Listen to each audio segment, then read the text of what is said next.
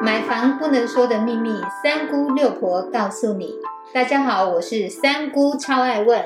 我是六婆蒋光光。买房一百问第三十七问：房屋出现了窗框跟天花板漏水，该怎么办？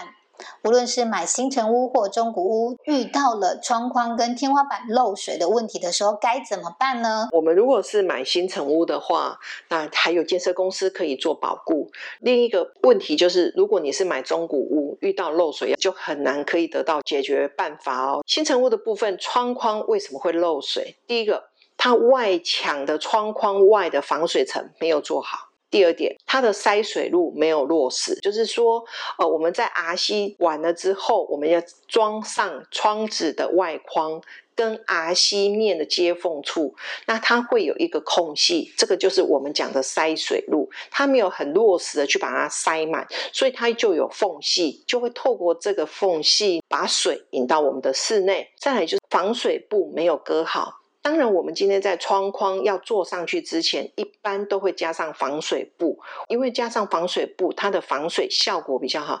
但是，它如果在防水布在里面，它没有做一个整理，让它是外漏的，那这个水。会不会透过它的一个防水布进到我们的室内？那答案是一定的。第四点就是我们的窗框它没有安装好，它的水平没有把它装好，它的缝隙太大，以至于塞水路也没有用。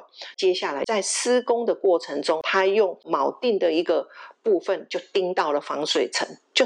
变成是它的外墙就等于是有破口，所以整个水还是一样会进到室内。接下来我们要了解，如果天花板下雨天它又漏水了，水是从天花板，我们可以直接判断是从它的屋顶层。如果是透天，它可能是屋顶层或者是各层；如果是大楼，有可能是你的上面的楼层。那这个问题点就非常的。多也必须我们要一一的去厘清。我们要来看哦，如果是下雨天，防水层破裂的机会会比较大。如果它不是下雨天的话，我们就必须要来了解它是排水或者是给水的管子破裂。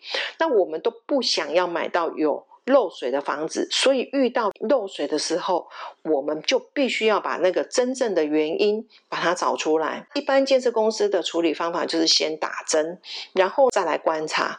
那很少看到建设公司是直接搭外墙，把它搭架回复上去，就是把它的外墙的部分打掉哦哦，然后重新施作。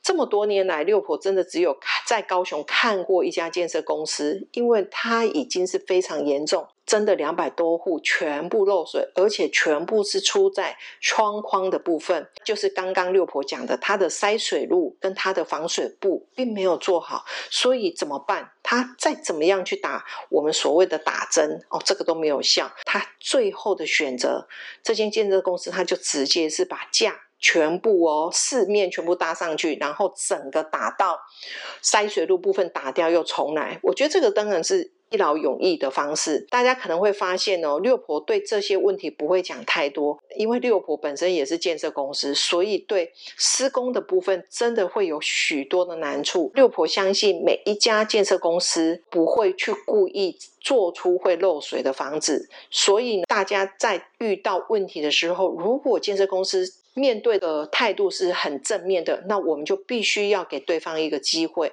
我们也都不想买到漏水的房子，但是如果遇到了，我们必须要把心情作为调试。我们可以这样子跟自己说：太好了。现在遇到的总比日后一两年以后遇到来的好，因为那时候也许建设公司不在了，也许你又要多花很多钱才能够把问题解决掉，是不是呢？我们再来了解中古屋，虽然是跟屋主有做所谓的半年保固，但是一般来讲，我们都会付清所有的价金，并没有。保固的责任存在，付清所有的价金之后呢，这个保固就变成是买了中古屋之后，他刚好就遇到了一个台。风啊，或是比较大的风雨，结果呢，哎，可能刚好是刚交屋或者是还没交屋的时候，就可以要求中介公司去帮忙协调，甚至呃，六婆知道就是某些中介公司，呃，我们直接来讲就是信义好了，他其实会做售后六个月的部分，他会协助呃买方去做一个渗水的一个部分的处理。所以呢，我我们其实在买房子的时候，除了挑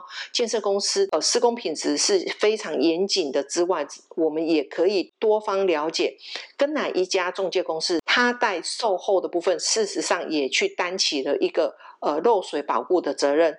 六婆就提供这些让大家来参考。有听仔细了吗？建议可以再重复听一次，把所有房屋可能漏水的现象都搞懂。谢谢您的收听。如果你对收听的内容有不了解的地方，欢迎在下面留言，六婆讲光光将会为您解答哦。我们下回见，拜拜，拜拜。